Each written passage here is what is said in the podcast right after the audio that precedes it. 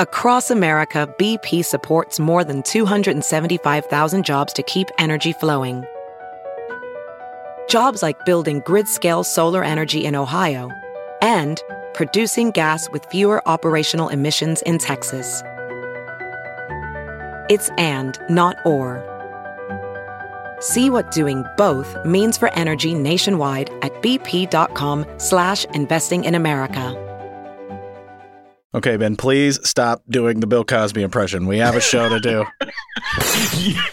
Ladies and gentlemen, uh, we are going to be talking a lot of Bill Cosby today, Monroe Anderson, Jimmy Coogan. Uh, we're going to be talking Jim Coogan, but come on, D. Dennis does a great Bill Cosby imitation. Now he's going to get shy and he won't do it. Come on, D. Try just for just let people hear your Bill Cosby imitation. Go How's ahead. it going, Monroe? All right. You see, uh, you you got, uh, I was in jail. Now I got to get out. I was having fun. Theo. All right. Your, your Ben Joravsky show for Wednesday, June 30th mm. is moments away. But before we do this, let's thank our sponsors. Sponsors like SEIU Healthcare, Illinois, Indiana, the Chicago Federation of Labor are sponsors, as well as the Chicago Reader. ChicagoReader.com for all things there is to know the city of Chicago. Where to go, what to do, what to eat, what to drink, what kind of pot to smoke. All that's in there, including columns from our very own Ben Joravsky and our colleague Maya Dukmasova chicagoreader.com and to become a binhead chicagoreader.com forward slash Joravsky for more information on how you can help this program.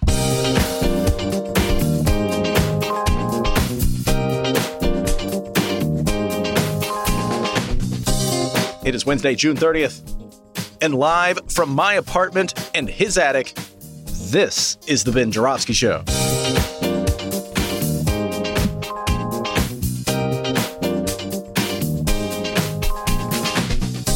Today on the program, legendary Chicago journalist Monroe Anderson and the return of the legal eagle, JC Jimmy Coogan.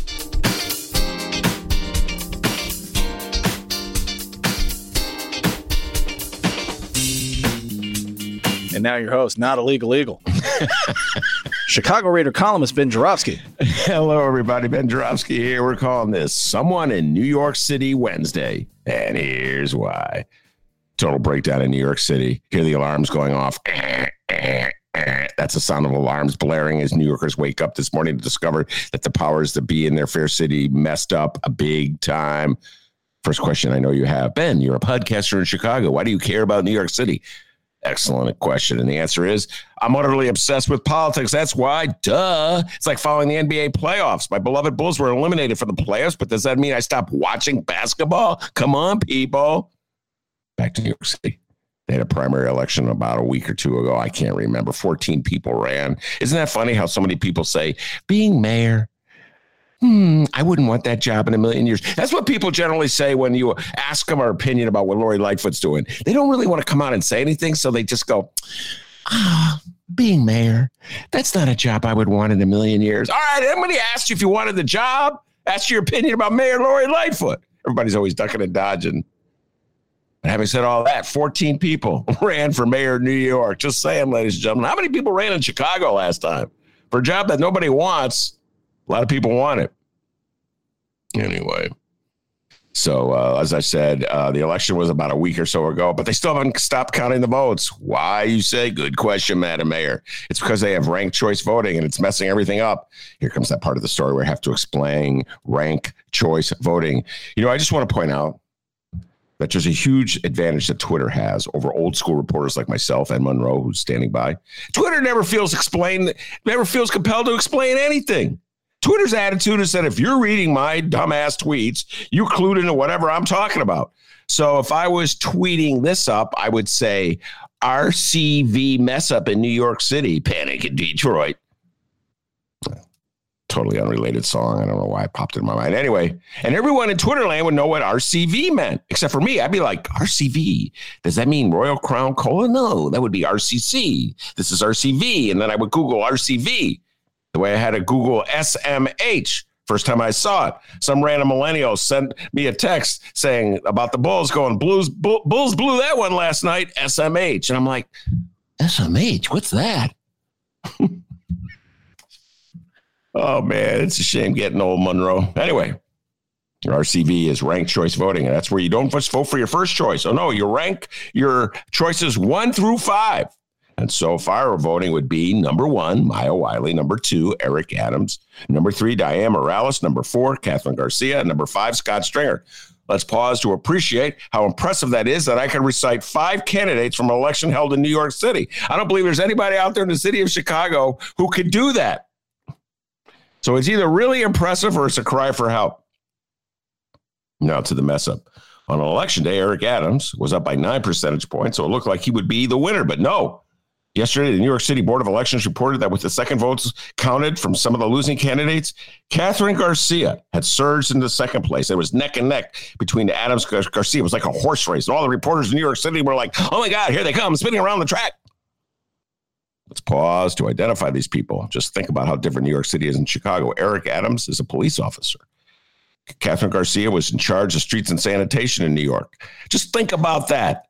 The person in tri- charge of streets and sand is very close to being mayor of New York City. I can't imagine all the years of streets and sands commissioners that I've known about in the city of Chicago, any one of them being elected mayor of the city. We are just such a different city than New York. And a police officer. I'm going to bring Monroe Anderson on a little while. Ask him.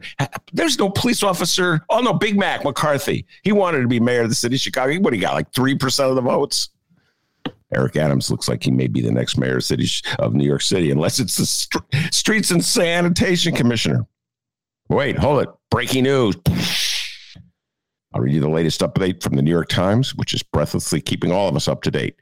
Yesterday, the board ran the algorithm on elections, posted the results, and then, following hours of comment from mayoral candidates and questions from reporters, abruptly took them down from the website, acknowledging on Twitter, where else Twitter, it had accidentally plumped up the tally with 135,000 erroneous test voters. Say what? Erroneous test voters? Tell me more. Tell me more, New York Times. Back to the story. The board had created about 135,000 dummy ballots to test the ranked choice voting software being used in several of the elections on primary day, including the Democratic primary for mayor.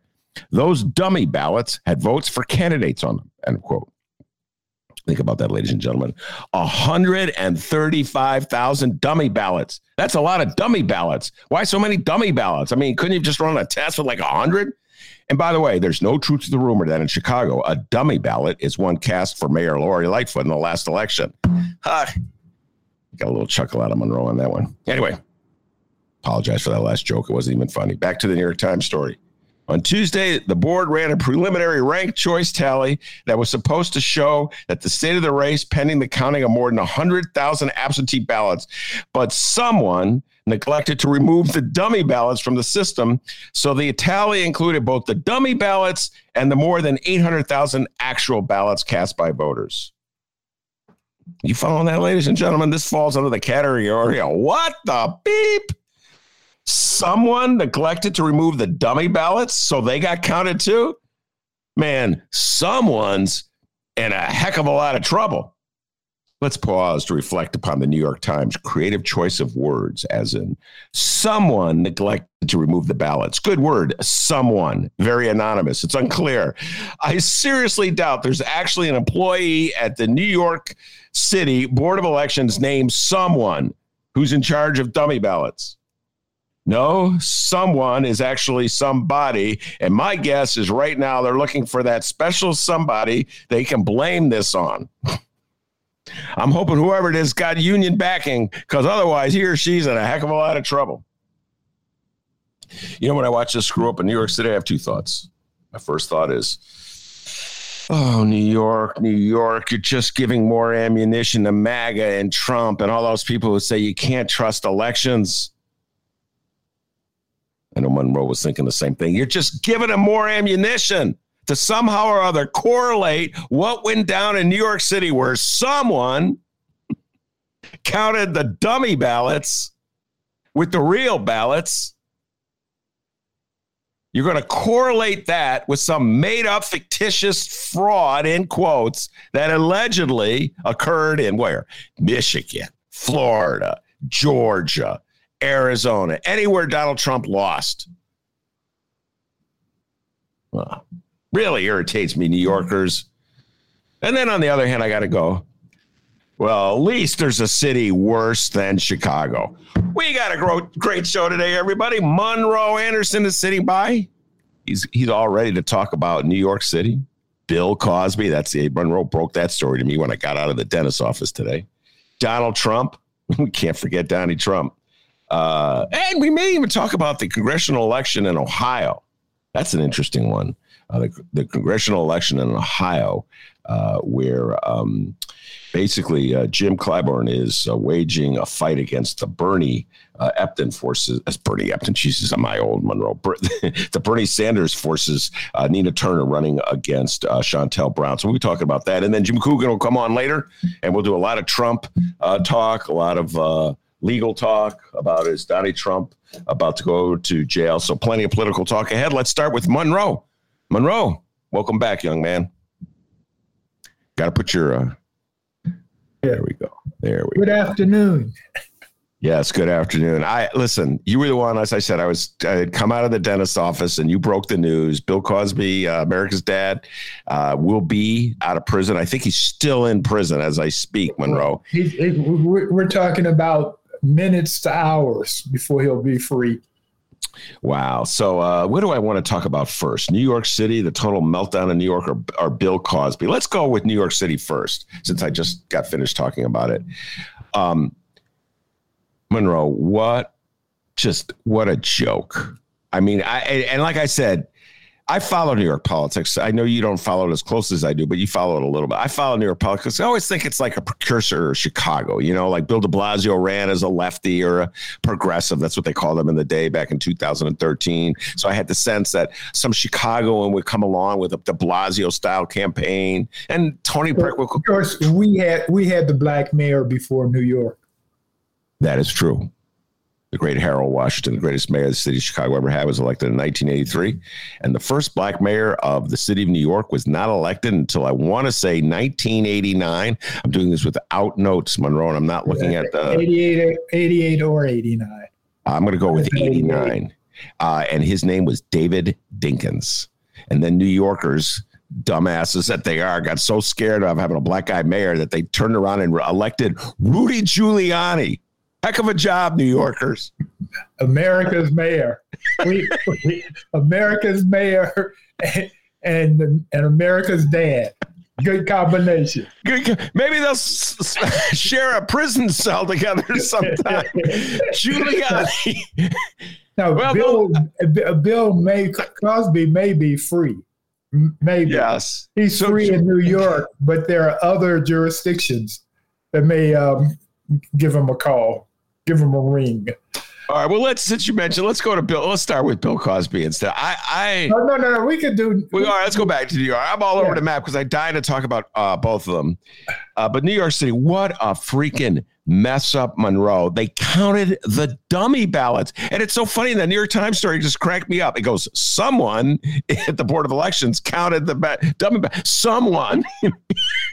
Who is someone? You know, is they're looking well, somebody, somebody's not much better. Because uh, if you recall, Senator Warnock said that what was going on in Georgia was that uh, they had some issue with somebody not wanting some other bodies not to vote. Yes. So so somebody is this somebody's ruling the day. Somebody went from Georgia to New York, screwed things up in New York. Uh, somebody's going to be riding through New York on a horse, yelling, "The ninjas are coming! The ninjas are coming!" So, by the way, uh, did you follow it along? I think I may have asked you this last week and you ducked and dodged. Uh, did you follow it closely enough to have an affiliation with any of the candidates, or were you just. Yeah, I told you I like Maya because she, was, she was a regular on MSNBC. And who would your second choice have been? Um, probably Yang. Wow. This would be different. Yeah. So I, I I mean, the lefties who come on the show give me a lot of grief uh, for my affinity for Eric Adams. Uh, I don't know. It's just something about Eric Adams. Like, well, let's give him a shot. And yeah, now he may be okay, except he's a he's a cop, and he, he has a, a police mentality. Well, you know, here I am going to defend police officers. You know, there were a lot of police officers who surrounded Harold Washington when he ran oh, in yeah, 1983 I I, that I, were his protectors, and they were Chicago police officers, Monroe Anderson. Yes. So, you know. And I knew a lot of them because I spent a lot of time with them as I did with the mayor. And they were very protective of, of um, Harold. They were very protective of Sawyer, but they were cops. They had a police mentality. What do you mean by a police mentality? Get, this is an example. One of the one of one of Sawyer's security people who who had worked for Harold also. We were in Arkansas at Sawyer's mother's house. And one of the cops, you know, we were sitting in the living room, wasn't a lot of seats. One of the cops got up to go to the bathroom. I sat down. He came back and demanded that I give him, my, him back his seat, or he threatened to kick my, you know what, mm. you know, and and this is with the mayor in the room too. You know, I mean, and, and it was not an idle threat because yeah. he he he used to um, tease me because I didn't have any scars on my face, and that that was indi- indicative of my living too soft a life or something. Wow. See, it's funny you should say that because Muhammad Ali used to brag about how pretty he was. Yeah. You know, you know and he was a boxer. It doesn't right. get tougher than that, but then right. he was so fast. So, you know what I mean? He, but it's, no it's, you know, the thing, like like I was saying, he was a cop. He wasn't a, a, a, a brain surgeon or a nuclear scientist. He was a cop. And so he had a yeah. cop's mentality. You know, but, you know, you know, it's sort of like having a Doberman or a, a Rottweiler. Uh, if they're your Rottweiler, then they're okay. But if they're somebody else's, uh oh. Yeah. By the way, uh, you can't use brain surgeon anymore because Donald Trump's the head of uh, the uh, Secretary of Housing for Donald Trump. It was literally a brain surgeon. You know yeah, what I'm know. talking about? I, I, I, you know, I, I think I told you I had him on my TV show back in the day. Who? Who'd you have on the TV show? Uh, Uncle Ben. He was on your TV show? Yes, on Common Ground. I had him on as a young, brilliant surgeon, brain surgeon. Yeah. I, I, wish I could find the tape. It may have been destroyed, but so I'm still words, looking you, for it. You, uh, you were sort of in awe of him a little bit back then. No, I wasn't in awe of him because he was pretty boring. He was as boring then as he is now. But, but, but he did have politics, and that was the thing. You know, he didn't. Yeah. No, and the thing is, uh, I was in awe of the fact that he he was doing what he was doing at the time, which was unheard of. Mm. All right, we went far afield there uh, with that tangent, uh, but uh, anyway, so yeah, I uh, I don't know. I I just my attitude is let's see where Eric Adams could go. But I would have I voted for I would have voted uh, for Wiley number one, uh, and for the dumbest of all reasons because AOC endorsed her. Uh, we'll get into this. This is like uh, what's going on in Ohio, and it's uh, it's it's kind of a, a, ideological identity politics that we all fall prey to at one level or another. Monroe, uh, and you have pointed this out many times. We'll get back to this. James Clyburn is probably as responsible as any man in America for right. the nomination of Joe Biden as a Democratic presidential candidate, and of course his ultimate victory, uh, because he gave him the blessed endorsement. You've talked about this so many times when you were right. on the show back right. in uh, 2019 and 2020. And that's what enabled uh, Biden to pick up some much needed votes, black votes over uh, Bernie Sanders. So identity politics through endorsements is a very real thing. And I probably would have voted with Wiley because AOC uh, endorsed her and not knowing anything else. I mean, that's better than your explanation, which you liked seeing her on uh, MSNBC, which is which actually worse. No, no, no, no, no, no. It was hearing what she had to say. She's oh, an okay. analyst. It was, it was just looking at her. okay, it was deeper than that. I apologize. So, what a monumental screw up, Monroe. Yes. I mean, to count the dummy ballots. You know, I read the New York Times editorial, and apparently uh, the New York Board of Elections is just a horror show. It's a patronage pit. Uh, they've been screwing things up in New York for years. Uh, but I, that is just mind boggling. I, I, mean, I think uh, Chicago is bad, with, you know, down through the years, votes suddenly being discovered in the basement of City Hall to, to settle aldermanic elections, that kind of thing. But what was? Like a hundred thousand dummy ballots. Well, I see, New York, being the Empire State, is um, trying to outdummy the Republicans, and and and they did they did they took a good shot at it this time. So uh, so, so the the ninja ballot counters, um, oh, wrapping it up in Arizona right now a New York bound.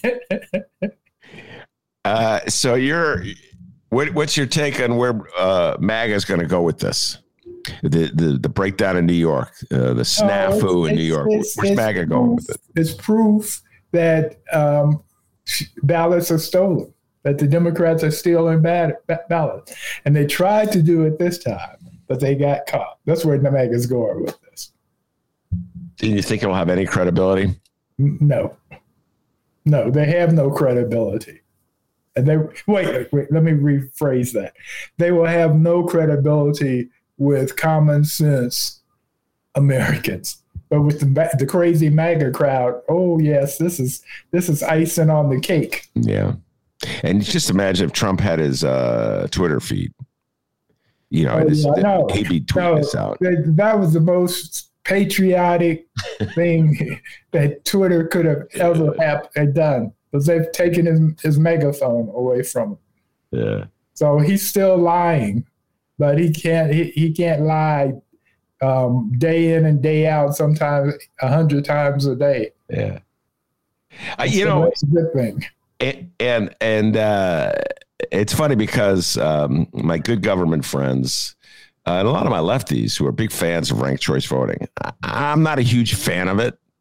Uh, are now wailing, you know, that this is going to undercut the the appeal of ranked choice voting. And um, I mean, see, I like it on paper. In theory, it sounds like a good idea to me, although it is it's too cumbersome and and com- uh, um, complicated, probably. Well, well, you know, I was driving the. It, it, it's a funny thing. I, when I was I was uh, listening, actually listening to NPR, which is astounding for me. And I was with some expert, some election expert, was saying, explaining ranked choice voting. He goes, "Well, it's kind of complicated." And then when he was done explaining it, he goes, "Well, really, it's not complicated at all." Would, you know, but you know, he was speaking to a NPR crowd, which is of course very intelligent crowd, uh, smarter than just average people. But um, I, I am not so certain that the uh, like the actual rank choice voting process is relatively straightforward and easy.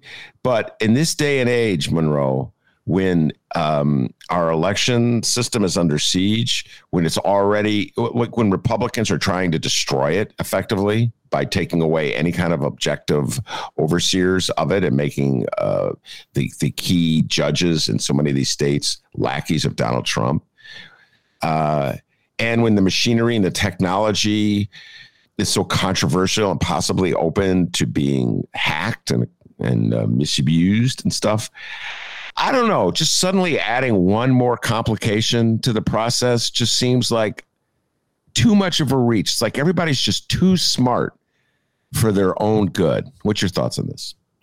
Like I said, in theory, I like it. Since since since it blew up this time, I'm not sure. But in theory, what it does is it broadens the support of whoever wins the election. Because if if the winner is not is is the winner because they uh, people voted for them and then uh, them as number two if they didn't vote for them. That broadens at least two groups of people uh, wanted them. Yeah.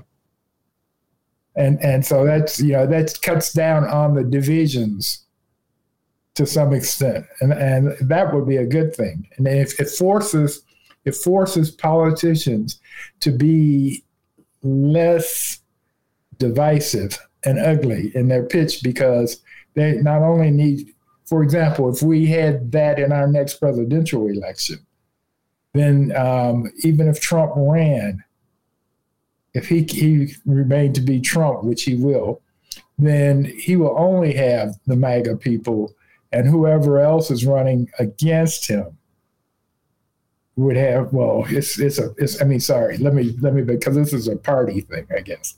Or no it's it's, it's no, you it's, could do it in a general election. You could Yeah, do it either one you could do it any. Yeah, in other yeah. words if you have ranked choice voting in a presidential election then all third party candidates uh and you you would the the, the the point in a, a presidential election is you want uh, you don't have to you can win without getting 50% of the vote. We've discovered that right uh, you know, we discovered that the hard way uh, in, in over the last 20 years, twice. Right. Uh, the, the benefit. yeah no in, in 2000 um, people who voted if, if we had that system in place um, those who who, who who who voted for um, unsafe at any at any speed Mr. unsafe at any speed they, they, Here we their votes would have been counted with Gore, Gore would have been president. presuming they voted for, uh, presuming they voted for Gore in second.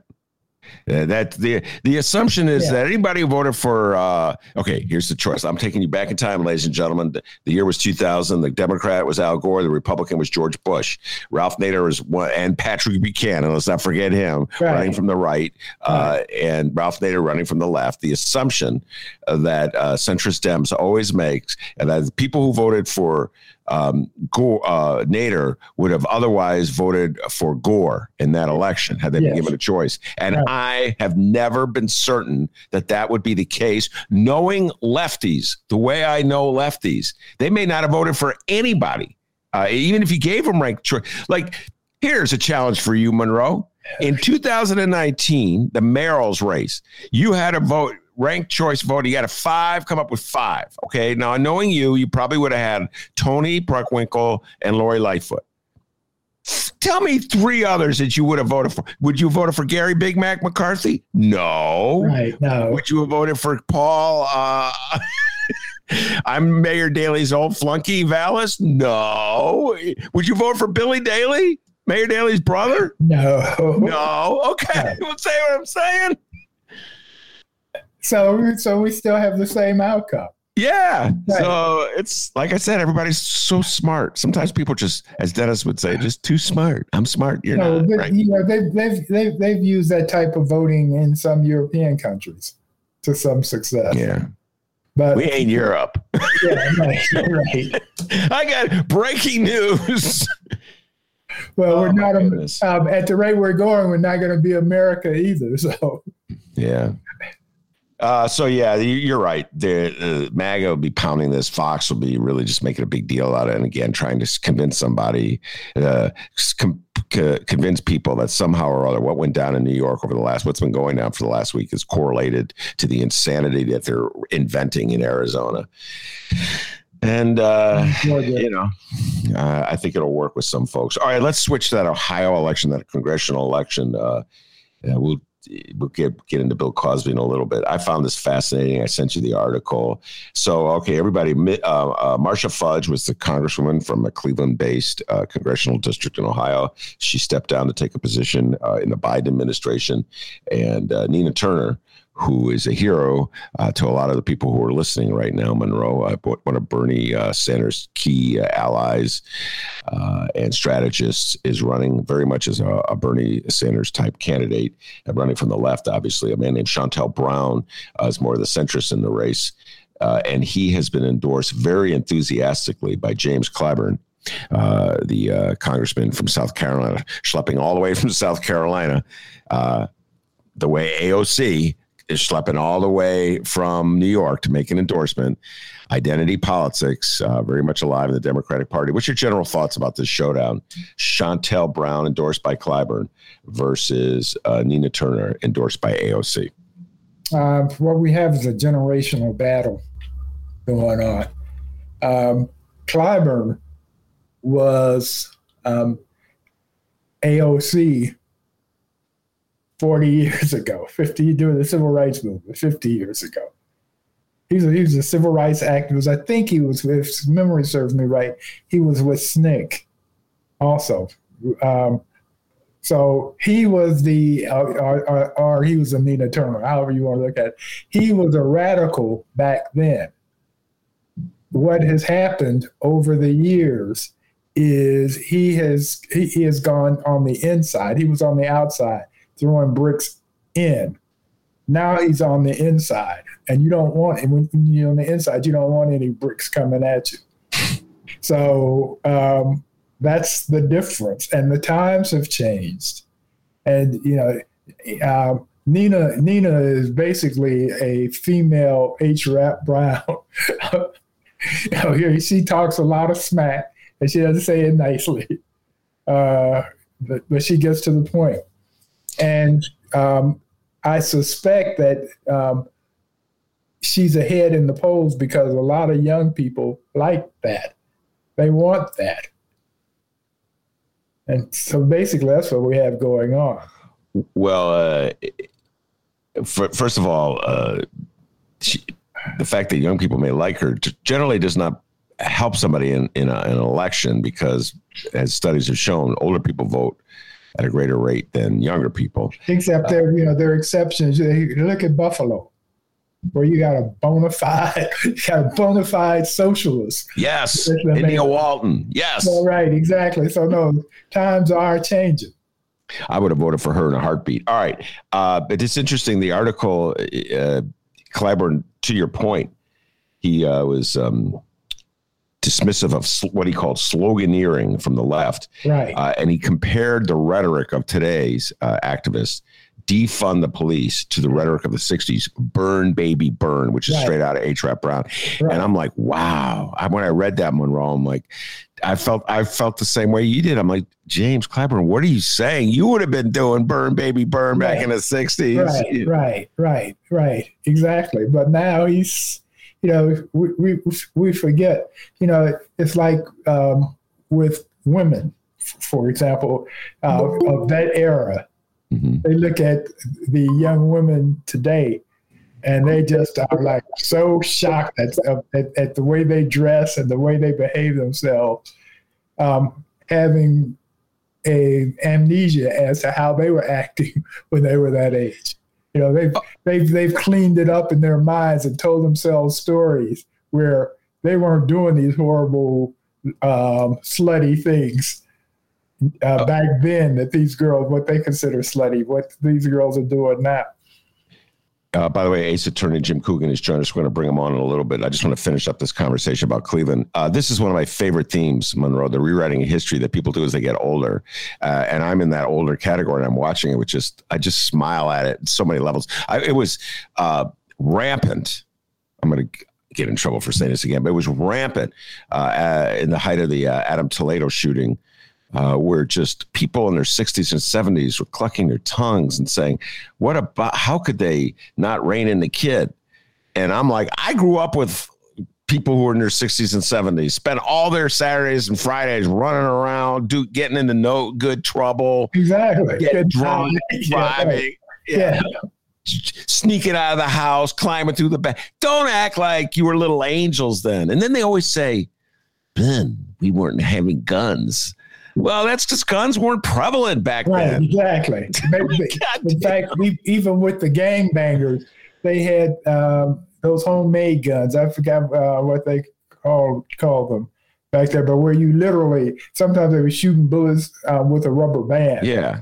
Uh, I forget one of those things are called. It's slipping my mind now. But anyway, there were a few of those around, but mainly they were using chains and switchblades to try and kill each other.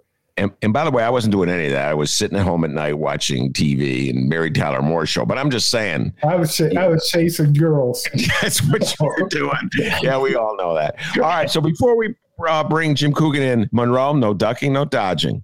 If you lived in that district, would you vote for uh, Shontel Brown, Jim Clyburn's candidate, or would you uh, vote for Nina Turner, Nina Turner, AOC's candidate? Uh, Nina is a little too too uh, fiery for me at this point. We're, we're, we're, we're, we don't need that, I don't think.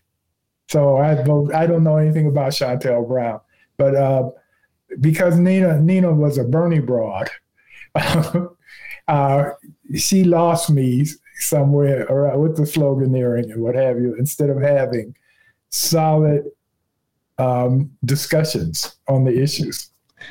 Ladies and gentlemen, I just want to tell you something. I knew Monroe Anderson, He was a hippie radical back in the day. I cannot believe this is the same man. I can't believe this is the same man. I would vote for Nina Turner in a heartbeat. Come on, Monroe. And I would talk you into doing it too. You would end up for Nina Turner. I know your wife would vote for Nina Turner. Well, you, you know, I'm, I'm, I may have played a role in Dorothy Tillman becoming an alderman. How so? Uh, Harold asked me what I thought about her. He he thought she was too much Nina of a, a Nina Tur- Turner type, and so he he asked me what I thought as a reporter covering mm. City Hall, yeah. and I told him that um, I liked Dorothy, and she would bring a, a little little sauce to the the city council. Well, she did that. Yeah, no, uh, exactly. And, uh, and, so that's why uh, that's another lesson. he didn't like her. That's a whole other story. We could do that. But Harold, remember yeah, Harold no, called, like, called right, her a thoroughly right. unlikable human being, or something like that. And uh, all right, let's bring uh, Jim Coogan in, Ace Attorney Jim Coogan, and uh, from Dwyer and Coogan. he's our legal mind on the Ben Joravsky Show. Welcome back, Jim. Good afternoon, Ben Monroe. D Nice. Hey, Jim. How you doing? Uh, D Nice, yes. Uh, all right, Jim. We we've we got a whole bunch of legal topics we want to run by you, but let's start with the Bill Cosby uh, case. Monroe and I have not gotten around to talk about it. We spend so much time talking about politics. Uh, Bill Cosby. It looks as though the story is just breaking. Uh, will be let out of prison. Is there are there any updates, Jim, that we should know about since we've been on the air in the last half hour or so? I don't think there's anything new other than the, the decision itself coming out. You know, like maybe there's something about when he'll be released, but I haven't seen anything um, beyond the the news about the decision itself. But yeah, it's. Uh, I mean, it's. I think for legal observers, it probably isn't surprising on every level. I know that there was an intermediate appellate decision that affirmed his conviction in the past but this was the Supreme Court for Pennsylvania. I think that's what they, they might call it something else there. Um, but basically, yeah, the, the, the, primary reasons that this was overturned had to do with, if people recall from the trial and the issues that were raised a couple of years ago when this happened, there was kind of a complicated history. It was something where there was a 12 year statute of limitations for the for the sexual assault and it was right up against that 12 years. But years ago, there had been some kind of a conversation, and apparently, in a, not a written recording about this this agreement, but some agreement between the prosecutor and Bill Cosby and his attorneys that they would not prosecute him if he agreed to testify in a civil case regarding these issues. So again, I, I, still don't quite under. I have to read. I haven't had a chance to read it, and criminal law in Pennsylvania is not the primary focus of my practice. so it is still an interesting question, and these kind of things, you know, they there's a separate one we can talk about in a second. The other issue, um, but it's strange to me. I didn't understand at the time how it was uh, understood to be reliable when an agreement like that wasn't in writing in some fashion. But then again, prosecutors make agreements all the time with defense attorneys all across the country, and a lot of it is just happening quickly, and they don't. I, I imagine that's probably what happens. They don't reduce these things to writing. And, so and, and, and what happened was you got a different prosecutor.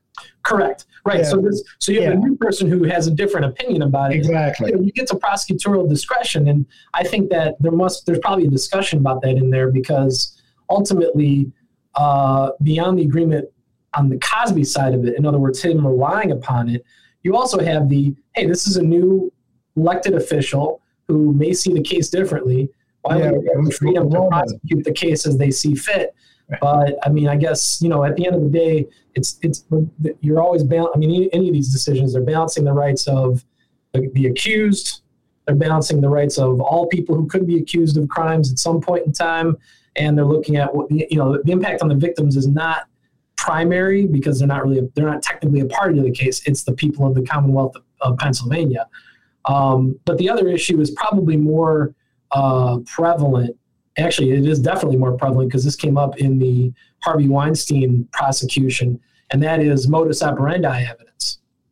So, if if the other thing that happened in the original prosecution for Cosby is the first trial ended in a hung jury, and in, in the second trial, the judge allowed multiple witnesses to testify ex- about experience that they had with him using drinks and possibly drugs and witnesses that felt like they were either recalled or, or thought that something had happened while they were in a stupor or out of it. And one would imagine that that would have a pretty powerful impact on the jury.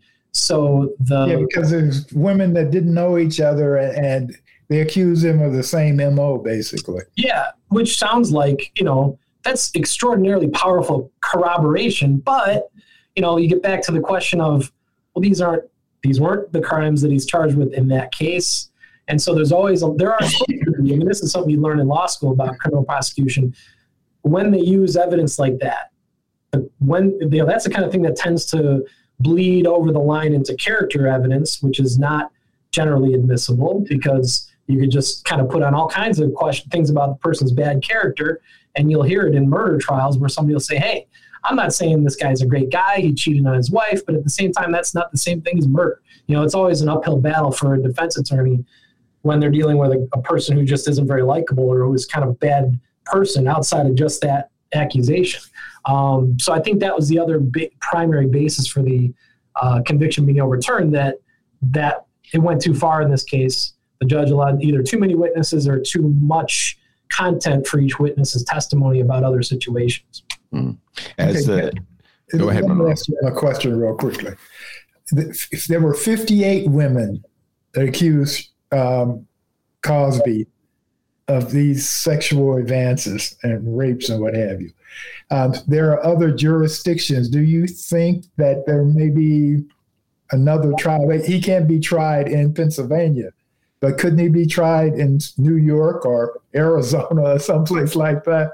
Uh, I don't even know if he couldn't be tried in Pennsylvania, but for how long ago any of those instances occurred. Yeah. I mean, this this ruling would only apply to this conviction. I'm not sure how contemporaneous, and I mean, he's about 80 now. I know he's getting up there. 83. Okay, so you know, I, am not sure how long ago. You know, th- that would be my first question or first thing I would look at to answer your question is where's the statute of limitations for any of these other potential victims? Well, if he did two a year uh, of the 58, he could be as re- recent as, say, 2018 or 2017. I mean, statute, sexual assault statutes are pretty long. They're the, yeah. the, second longest thing generally after homicide. So, it, he, yeah, I mean, to further answer your question, there may be other chargeable crimes in other jurisdictions, even in other counties in Pennsylvania or wherever, that those prosecutors put in the bag because guy's already in jail and he had a 10 year sentence. So it doesn't mean that he's out of the woods if there are other uh, crimes that could be charged within a statute. Absolutely. Uh, so I got a, a, confession to make here, uh, Jim and Monroe. And I'd love to get Monroe's response to this more as the uh, the baby boomer here. Bill Cosby, aside from these legal issues, uh, is one of three of my favorite people in the world that I had to drop. and when I say favorite people in the world, like artists that I really uh, do I say idolize? I don't know. There was this uh, era, uh, Jim and Monroe in the late 60s, early 70s, where I just thought Bill Cosby was the greatest funniest guy, the coolest guy. And I know it's hard to think of him as the cool guy because he went in a different direction in the 80s, but I thought his comedy in the 60s was great. He was on a show called I Spy. Uh, he did a lot of movies uh, that I thought were great. And then, of course, there's Woody Allen and Michael Jackson. Uh, now I'm ashamed to say I liked any of them.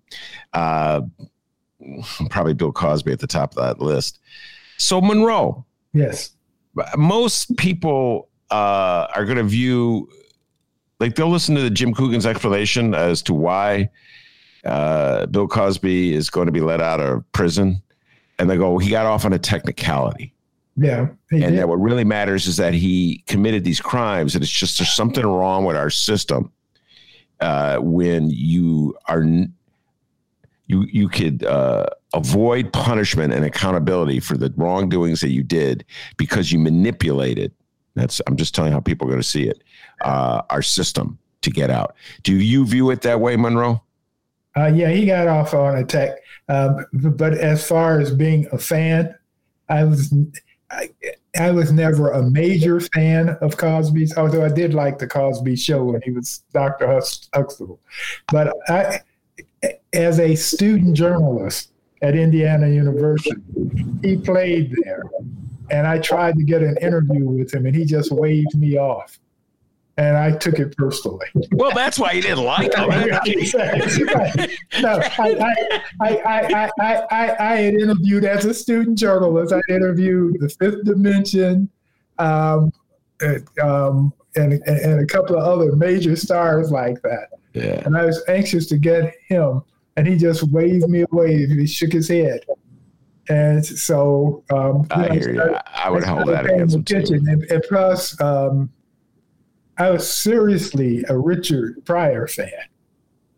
And he was lecturing Richard about using curse words. Yeah. And um, I mean, the curse words were part of Richard's uh, craft. By the way, total tangent. Well. Total tangent, and yeah. I just have to say, you mentioned Richard Pryor. Yeah. Uh, I'm going to send this to Jim Coogan. All young people should watch this.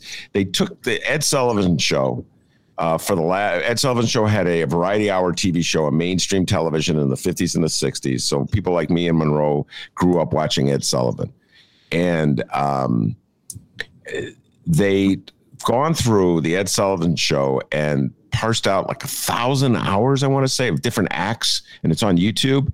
And I I spent I hate to say how many how much time I spent Jim Coogan on Sunday watching old clips of the Ed, Ed, Sullivan show. But there was a Richard Pryor appearance, Monroe, on the Ed Sullivan show from like 1971. Blew my mind that Richard Pryor went on. There was no. Uh, this was TV. This was CBS. This was as mainstream as you're going to get, and, and did, it was live. It was live. He did a performance where he did, he he went into he stood there. Uh, he was a junkie at one point and a wino at another point. He made fun of white people at another. He did his white man accent, and I'm like, God damn! I can't believe he got away with this. Oh yeah, in 1971. So anyway, a tangent within a tangent. Well, that was when he was making his shift from because you know he was showing up in a suit and tie, yeah, trying to be like Cosby actually. Yes. Initially and not doing a good job of it. Right, exactly. Because uh, that's not who he was. All right, Jim Coogan, the question to you: uh, Do you see this as uh, avoiding uh, punishment and accountability on a technicality, or do you see this as showing how strong our system of justice is in America? Well, look, I mean, my my inclination as a lawyer is to say I don't know if I really believe in. I, I, I don't like the phrase "he got off on a technicality" because I think it's usually. I mean, look, not everybody has the time to sit down and like look at all these issues. And I know, I know that's not why Monroe's saying it. He's saying it because he believes that if the guy is substantively guilty, that it doesn't make any sense for him to be out of prison. I, I hate that phrase just because it's too glib. You know, it just kind of like glosses over. Hey, if you were ever convicted or uh, accused of a crime, you would want the system to actually protect you from what the government's able to do and bring to bear. But then again, that gets into the, once you start having that conversation, now you're also talking about well, that doesn't really apply to every defendant, does it? Because a guy like Bill Cosby's got a lot of money to spend on his defense, and and do those systematic protections really apply to everybody else? So sitting here on my high horse talking about the majesty of the law and the, the, the good parts about the Fifth Amendment protections against self incrimination, um, or modus operandi evidence, or or whether or not the, the this agreement should apply. It's easy to do in the abstract, you know. So I, I guess there's a lot of concepts that come in to answer your question. Do I get to do a little Cosby nostalgia too, since you guys go ahead. I mean, I, yeah. I grew up. I mean, you know, I'm a different generation. I grew up watching the Cosby Show, so it was kind of like kind of blew my mind when it got when this stuff started to come out. Whatever it was, six seven years ago.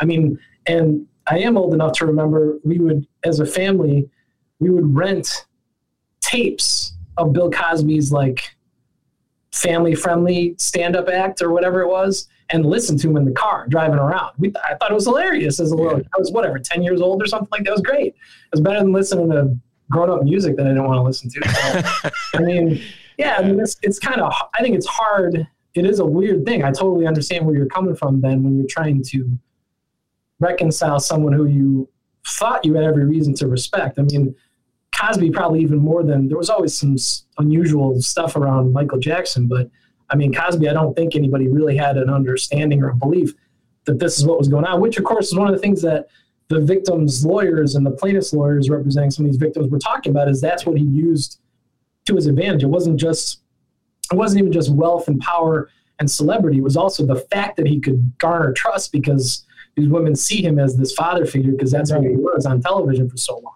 And so he can help their careers. Insidious. And he can help their careers, yeah. Right, entertainment connection. So there you go. But oh, that's that Harvey um, Weinstein. Yeah, I mean, technicality. I don't know. I hate. I, I guess to me, I always want to go a little step further and figure out what it was. I think these are legitimate things that the court should have pause about when it comes to how cases are prosecuted in Pennsylvania. But um, you know, I, I, don't know how strong it really is because I didn't go through the whole decision. Uh, all right, so I'm going to ask Monroe this question, and then uh, we'll see how uh, Jim Coogan handles it. In your humble opinion, uh, what is more outrageous, Monroe Anderson? Oh, O.J. Simpson walking around uh, free, Bill Cosby potentially walking around free, or Donald Trump having never gone to prison. Which is more outrageous, Monroe Anderson? Okay, before I answer that, let me give you some breaking news. Donald Rumsfeld just died. Oh, that is breaking yeah. news. Donald Rumsfeld. Right. Okay. Now back to back to your question. Mm-hmm. Um, Trump. Trump, Trump, Trump. He he's he's attempting to kill democracy. He's responsible for hundreds of thousands of Americans being dead because of the way he handled the pandemic. He lied about it and didn't do anything.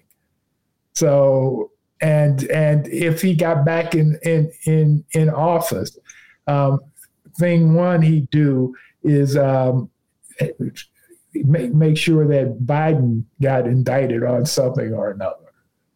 Uh, and then he'd do all kind of ugly things to all kind of people of his enemies I mean, Nixon had an enemies list that he didn't operate off on that hard. Trump has, has already uh, gone after his enemies list, and he's doing it right now. And if he ever got back into power, Katie bar the door. Yeah. I'm actually with you on that one, Monroe. Uh, and OJ Simpson did prison time. They're still chasing him. I don't know if you guys follow this stuff, but they're uh, the the families are still uh, chasing OJ Simpson to get their civil verdict, uh, the money out of him on that one, and he's got lawyers blocking it. So, uh, in, in many ways, he's a mark man. I think Bill Cosby uh, will. I mean, obviously, his legacy is shattered, and right. Uh, but Donald Trump has never, as far as I know, uh, faced any consequences. And this goes back to his days, you know, as discrimination with his daddy back back in the seventies. Yeah, when they when they was discriminating against black people, not renting them properties. So it's and, outrageous. And they they they they worked that one out some kind of way. Uh, so before I officially transition to Donald Trump discussion, uh, Jim, do you have a position on that? Uh, who, what's more outrageous? Well, I mean, you know, if we're talking about people in positions of power manipulating that to avoid prosecution, uh, OJ's crimes were violent crimes. I'm pretty. I think everybody pretty much agrees that he actually murdered his ex-wife and, and Ronald Goldman. Sexual crimes are sexual crimes. Those are pretty violent as well. And Cosby, if it's true, if you know Monroe's got that number, that's a lot of them. I mean, this is probably there could be hundreds of women Who knows? Yeah. Trump's are more broad reaching, or they weren't until he became president. You know, he manipulated the prosecutor in New York for years. Did, wasn't that one of the stories that came out? His son and daughter were going to be prosecuted, and somehow his lawyers went over and talked Cy Vance out of it 10 years ago. I mean, so his his financial crimes in New York that we have lots of at least public evidence that have probably happened um, have cheated people out of whatever. You know, if you're a taxpayer in New York, you've been cheated because you paid more because he paid less. Yeah. Um, but now, of course, as Monroe pointed out, that the bigger deal now is since the ridiculous and incomprehensible rise that he's had since 2015 to being a national political figure in this country means that the damage can certainly be more widespread if, for example, he's not held to account for any of the things that he has done, which hopefully, you know, the irony of having this discussion today is that at least his company may be indicted as soon as tomorrow, if that's really true. That's the that's the rumor that was spread this morning. Um, I, mean, you know, I haven't seen all the evidence that exists, but just knowing everything that the way their business operated and the way he behaves, like he's some kind of criminal boss. Frankly, I'd be so shocked if there wasn't actually some sort of either bank or wire or insurance fraud or tax fraud somewhere baked into that system or, and or, legal laundering. Yeah, well, right. I mean, obviously that would and that would be part and parcel to the frauds because you're hiding that money or you're hiding its source.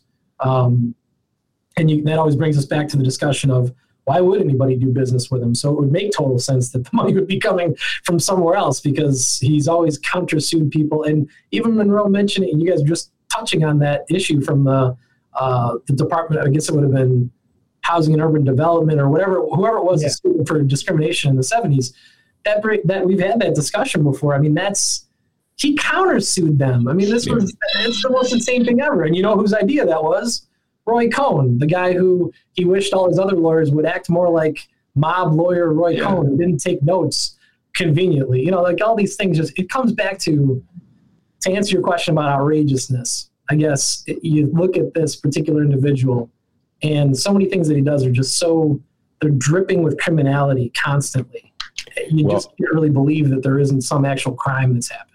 Uh, part of the homework assignments that I gave both of you uh, this week uh, consisted of sending you an article from the New York Times uh, that gets at the the way the tactics of Donald Trump for years and years before he was president, where he used the law. I think they use as a club uh, to bludgeon his opponents, his enemies. He would file lawsuit after lawsuit and he's still playing that game. And Jim Coogan and Monroe, I think it's catching up to him. I believe that he may have overplayed his hand. It's a current lawsuit he filed. Jim, why don't you tell folks a little bit about it? Uh, get Monroe's comments on it after that. A lawsuit that Donald Trump filed against, I think it's the city of New York, regarding his oversight of a golf, a municipal golf course in New York City. Right. So he's got he's got a golf course in the Bronx, I believe. Right, and um, so the city had a contract with him to, let's see, I think it's a $30 million. basically, he had gotten a contract with the city to, to allow use of the course, and he spent money on the course in order to comply with this contract. Based upon his ill repute, based upon their desire not to do business with somebody who incited a riot against the Capitol, Bill de Blasio canceled the contract. So instead of just letting this go, Trump, in his usual um, style, is countersuing and or is suing them over the loss of this and calling it a, an illegal breach of contract. And of course, he's his ranting and raving is about that this is politically motivated. Um, but you know, I think there's probably arguments to be made that it doesn't necessarily mean like it's automatically in the best interests of the city to have this contract in the first place. So this is his. But of course, now if he does follow through with this, um, there will be a discovery process. They'll go into finances for where how they paid for these improvements.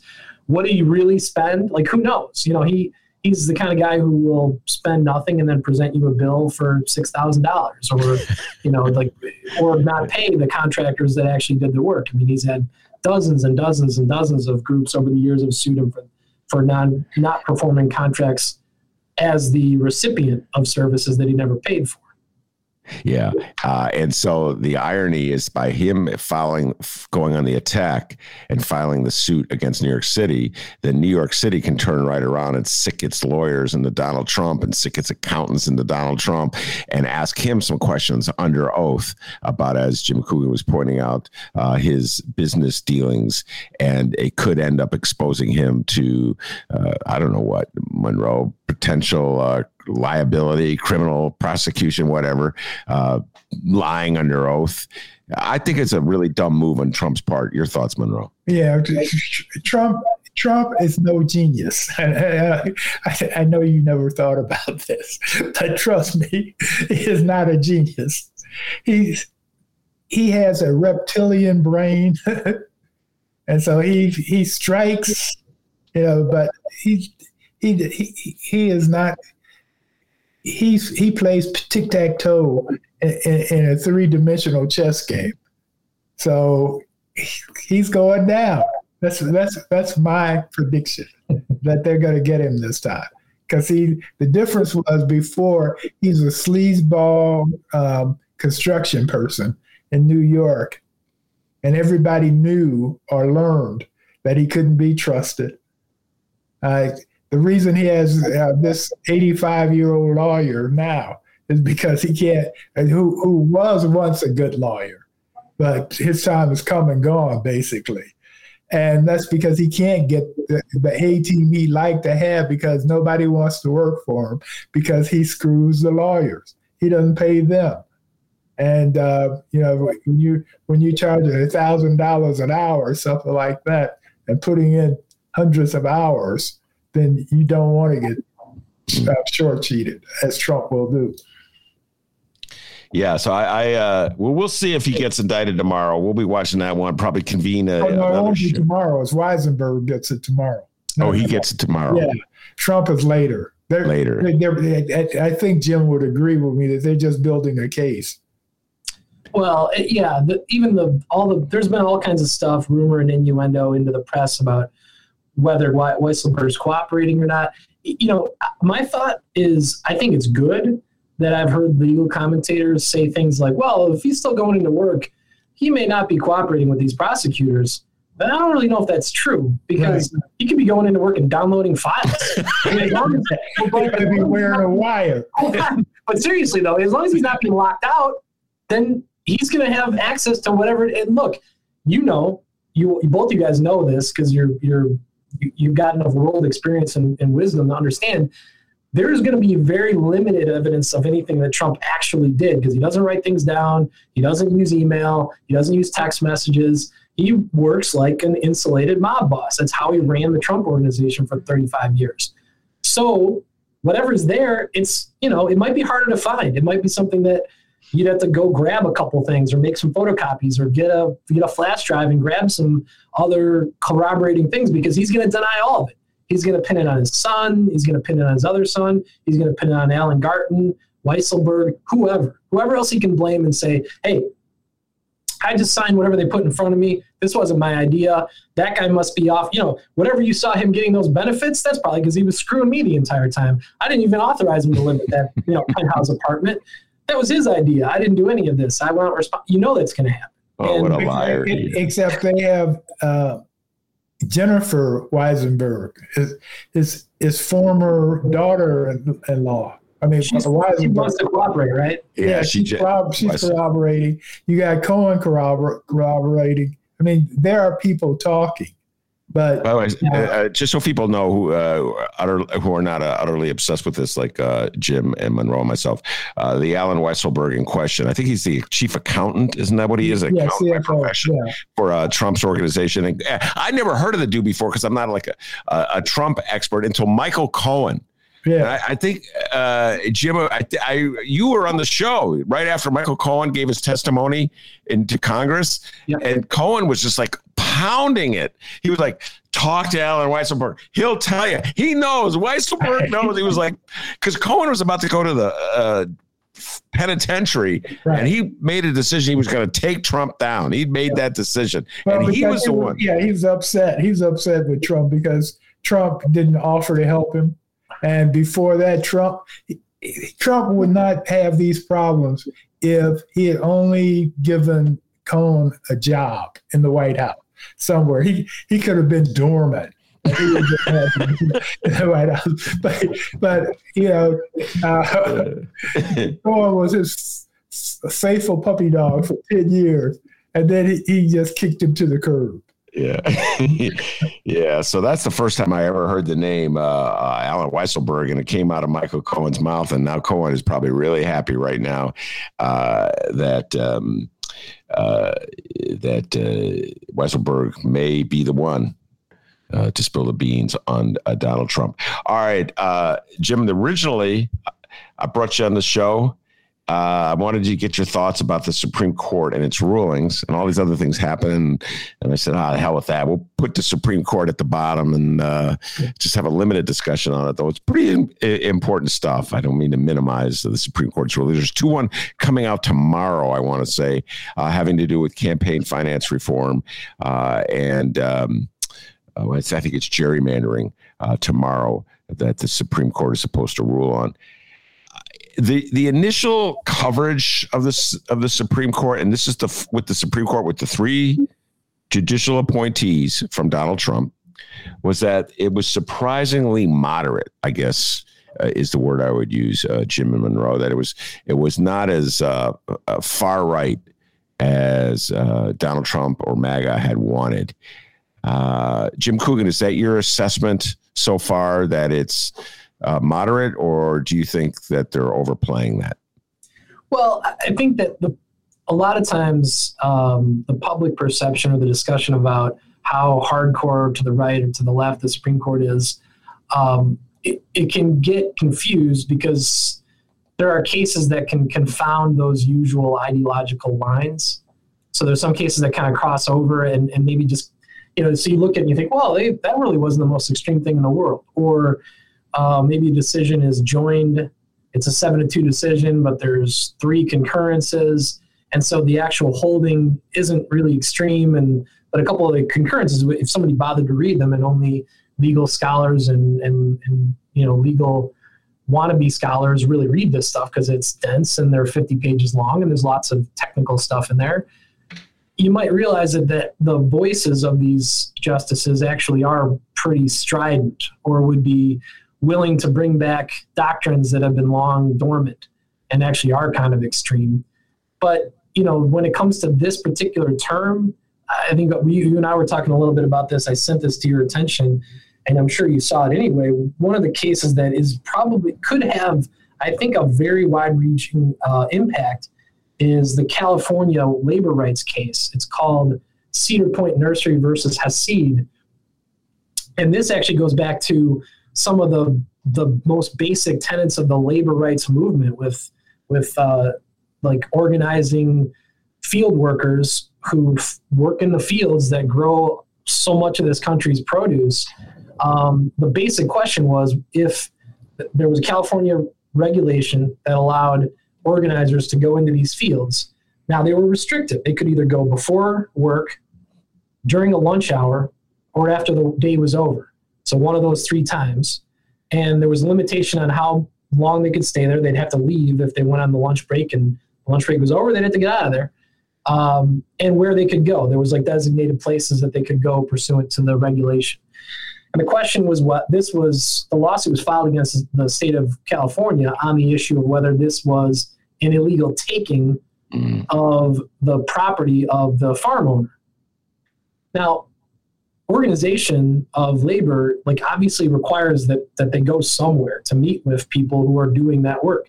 Lots of times laborers particularly migrant farm workers don't know their rights don't understand that they could organize and possibly get a better wage better benefits um, and they don't really know how to accomplish this stuff unless they're actually talking to somebody who would help them from whatever that union would be. So honestly i think it's a pretty reasonable balancing of the rights of the workers and the owners to say, look, there's got to be a time frame that they could because yeah. going and finding them at each of their houses not efficient, not going to work. You know, it's not as if the union has unlimited resources to go find people. So finding them at work is the most efficient way to do it. Uh, now, the, the reason why I say this can be wide-reaching is a six to three majority of the conservative, the you know, quote unquote conservative justices ruled that this is a per se taking. That just the fact that they're going on the land means it is a taking for which, now here's the other thing that could be an escape clause here a taking for which the government, one thing they can do in any of those situations is compensate the business for that taking. So either the state of California would have some sort of, you know, statutory thing that they would pay to business owners to allow labor organizers to come on their, their property, or the more burdensome way to do it would be the, the labor organizers would have to pay for it. But the bigger issue here, and why this could have a pretty wide ranging impact on all kinds of government regulation, is if you look at the language, and actually I, I, I did read the dissent here from Justice Breyer, who identified all kinds of, he, his concern was this is not strikingly different from all sorts of other government regulation that requires investigators and parties, even if it's not actually a, a government official, to come onto property to do things, to inspect things, um, other labor regulations, health and safety regulations, um, police and fire inspections. That what happens with the rest of those things when other types of businesses sue the government and use this as precedent to say, hey, listen, get out of my property. I don't want you here. I mean, how yeah. do you, at some point you could see an entire regulatory scheme breaking down on the question of, well, do they have to get compensation for it? Does do the do the regulations have to be written in a way that constrains the regu- regulators more? And otherwise, it's an infe- you know suddenly it becomes an infeasible thing to actually enforce um, any number of things that are supposed to govern business operations. And of course, we've talked about this concept before. I always think it's a lot easier to be a conservative when it comes to the philosoph- the philosophical way that you're going to run a government, because it's easier to just tear things down. Or in this case, if this decision creates all sorts of havoc, and it, you know it screws up government's ability to do its job, eh, whatever, it doesn't matter. Yeah. But, I mean, if you're a hardcore conservative, you don't believe government should have a job doing anything, let alone regulating businesses in the first place. So the risk is nothing. What do you care? It doesn't matter. I mean, until you know people start getting poisoned or or burned alive in, in things because the regulatory systems don't work anymore.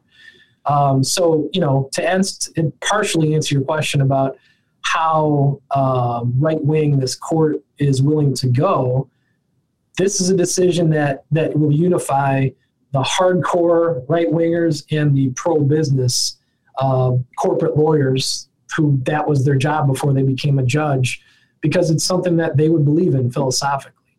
And um, my concern is I don't really know how this is going to play out in the future. I mean, uh, there are some other consequential decisions that you were alluding to, but this could be very consequential. yeah, no, I, am with you on it, and I'm glad you uh, uh, brought it to our attention. Uh, I just my senses, and, and I have this uh, underlying uh, cynicism about uh, these justices. They're going to go against unions whenever they can. Uh, they're going to be very pro capitalist. I don't know what else to call it, uh, whenever they can. They will be very much restrictive when it comes to abortion. Now, will they overturn Roe? Uh, I don't know. That may you know, John Roberts, very political justice that may cause more problems for the Republican Party than they want. And if, if you can accomplish the same thing with a handful of rulings so that it effectively abortion's outlawed in all red states in America, then why bother? Uh, so and so that's what you got on one hand, and then the other hand, they said, "Oh, athletes for uh, college athletes can get paid." And everybody's like, whoa, man, they're so liberal. I'm like, I don't know. I think it's overplayed with this. I think like, oh my God, that one, they're they're milking that one decision, Monroe Anderson, to make themselves look like the second coming of Thurgood Marshall. And I think it's overplayed. Your thoughts, Monroe Anderson? Uh, Abraham Lincoln uh, killed slavery in 1863. And so now the Supreme Court has made it, uh, is dancing on his grave, shall we say, the idea of having slavery. Because those kids were working for nothing, yeah. basically. They were the ones bringing these millions and millions of dollars. Got coaches making five million a year, and the, the star of the team can't even sell his jersey to somebody without being penalized for it. Yeah, so, it's an about time ruling. It's exactly. about freaking time. Right. So stop patting yourself on the back for a ruling that should have been made 30 years ago. I hear you, Monroe. Uh, I uh, we'll be watching these uh, rulings. I think uh, tomorrow, like I said, there'd be two more. Uh, we're going to close with this a little uh, Bill Barr levity. Uh, one of the homework assignments I sent the two of you was just an excerpt from an article in Atlantic. Monroe, I don't know if you got a chance to read that article. It's, uh, it was obviously a, a, reporter wrote, who was very favorable to Barr, had access to Barr. You know how the game is played, Monroe. You were on both sides of it. Uh, and uh, he I played and got played. You, yes, you played and got played. I've just been played. I haven't done the got. play. I haven't been the player yet, but uh, uh, my day will come, huh? But uh, anyway, uh, so Barr, it's pretty funny reading. Uh, I and kind of frightening actually at the same time how utterly uh, insane Donald Trump is, and how manipulative Bill Barr is uh, and how fraudulent Bill Barr is and how he plays the game. And he uh, Cody he toadied up to Donald Trump for a couple years, got all that power uh, that he was trying to that he was using to what put bring back America to 1950. I don't know what his ultimate goal was. Uh, then ultimately he decided he couldn't go with Trump uh, on the election fraud. I don't know why. That was just too far for uh, even Bill Barr. So he gives an interview with the AP reporter. Folks, you got to read this to believe it. And he he gives one sentence, Jim Coogan. He just says one sentence that I don't believe the evidence supports the claims of fraud, something like that. The AP reporter rushes from lunch, runs over to his computer, writes the story. AP sends it out that evening Trump called Barr into the White House. I mean, this this is like within four hours, and it is a, like a lunatic, you know, addressing him down. Roy, Roy Cohn never would have done anything like that. Never yeah. would have said anything like that. That was the problem. So yeah, from Trump's point of view, so I guess that means that Bill Barr is what a little less evil than Roy Cohn. Is that uh?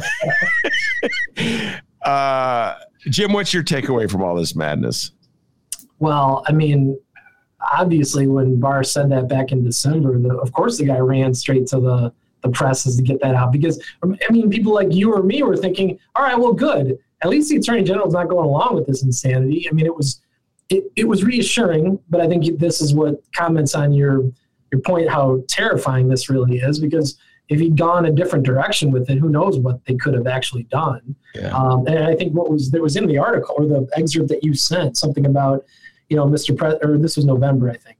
But Mr. President, you've got six weeks or something like that to deal with whatever you want to do. You should be strategic about it or something. I mean, clearly Trump was ready to go in the completely most insane direction, and screaming and yelling at Bill Barr was part of that because he wouldn't go along with him. Um, I mean, it just goes to show this is another uh, insight into how that White House operated, how they viewed government, and how he obviously, Trump, he uh, doesn't, would never, I mean, to, to the people who thought he might at some point understand the, the guardrails or how things are supposed to operate or how you're not supposed to abuse power to exclusively advance your own interests course, he was never going to do that. It's just the most preposterous notion for anybody who has like even the most the, little like wit of, of common sense to think that he would care about any of these things, or just just you know along those lines, the notion that Bill Barr is not his attorney. He's working for the country. I, I mean, it's it's something that if I were like this has never happened, but if I were it, the president, I wouldn't even think about that the guy somehow works for me. You know, I'd be afraid. It would it's like how I think the Biden administration is trying to operate, and I know this is what the Obama administration deliberately did. They stayed far away from those lines. They didn't bump up against them. They tried to actually have these ethical lines, and I'd be afraid. I'd, I'd say, no, I don't. You know, and maybe to my detriment, or maybe to the administration's detriment, to not having political influence over the way the DOJ worked. But they've got too much power to be used that way. And that was the problem. Like you said, he cozied up to Trump to do the things that he wanted to do. Of course, he could manipulate the guy. It doesn't seem like it's really that difficult. World leaders did it in front of our eyes. So yeah, I mean, it's just it's an example of Barr doing another, uh, making another effort and using Jon Karl to do it. to um, try to bolster his legacy. Although I guess if it's ju- just commenting on Barr here, it's sort of funny to think that he would imagine that somehow people would think that this makes him the reasonable guy in the room or, or the hero for democracy. I mean, if he had gone rogue and gone crazy to try to keep Trump in office, you got to hope that something else would have stood up and stopped that from happening. Um, he's no hero. You, you, I think you may have already said that today, but yeah, it's it's amusing in some ways and terrifying in others. Yeah. When I look at it, it was um, Barr realized that he was being asked to jump the shark. That was just too far. He could he couldn't do that because that might have been the um, straw that broke the camel's back in, in terms of Congress going after him big time. Sure. In his final days, and it, it wasn't worth it. Well, one thing's for certain we've seen with Bill Barr, he undercut the Mueller report. Uh, that's so obvious. Uh, all the three of us have had so many conversations about that, uh, one form or another, uh, down through the years. It's one of Jim Coogan and mine favorite uh, conversation. But at this at this juncture, for whatever reason, to your point, Monroe, he decided I cannot go here. I cannot uh, make up evidence of a non-existent th- theft of the election to justify the quote unquote reelection of Donald Trump. That's just too far for me. And maybe he did it just because he was worried about his legacy. Who knows? Who cares at some point? He didn't do it. Right. Um, but yeah, so Jim, I'm not holding a parade for a Bill Barb. oh Lord! But I, I, urge folks, it's in the Atlantic, uh, and you, you can read. It's it's definitely, you know, it's one of those uh, cozy up pieces where the reporter had access to Barr, so he makes Barr look like the second coming of uh, uh who, who's the lawyer to Kill a Mockingbird? Uh, Jim Coogan. Finnegas. Yeah. He, Atticus, yeah, he makes Atticus, him look like yeah. the second coming. I was going to say Gregory Peck, but then I realized, well, he was the actor who played the. Uh, so Barr, Barr's mind in the Bill Barr movie, Gregory Peck will play me, even though they don't look. Like uh, all right, Monroe Anderson, uh, Jim Coogan, thank you very much. Uh, this has been a delightful conversation. I had a lot of fun doing it, uh, and uh, we'll see you real soon. All right. Okay. As always, guys. All right. Take care. All right, that's Monroe Anderson, Jim Coogan. I'm Ben Joravsky, and as Monroe and Jim Coogan will tell you, we got to give a big shout out. Oh, I didn't mean to say that. hey. Shout out to the man, the myth, the legend who made this show possible. and back home in Alton, as Monroe and Jim will tell you, they call him Dr. D. Give yourself a raise, take it out of petty cash. See you tomorrow, everybody.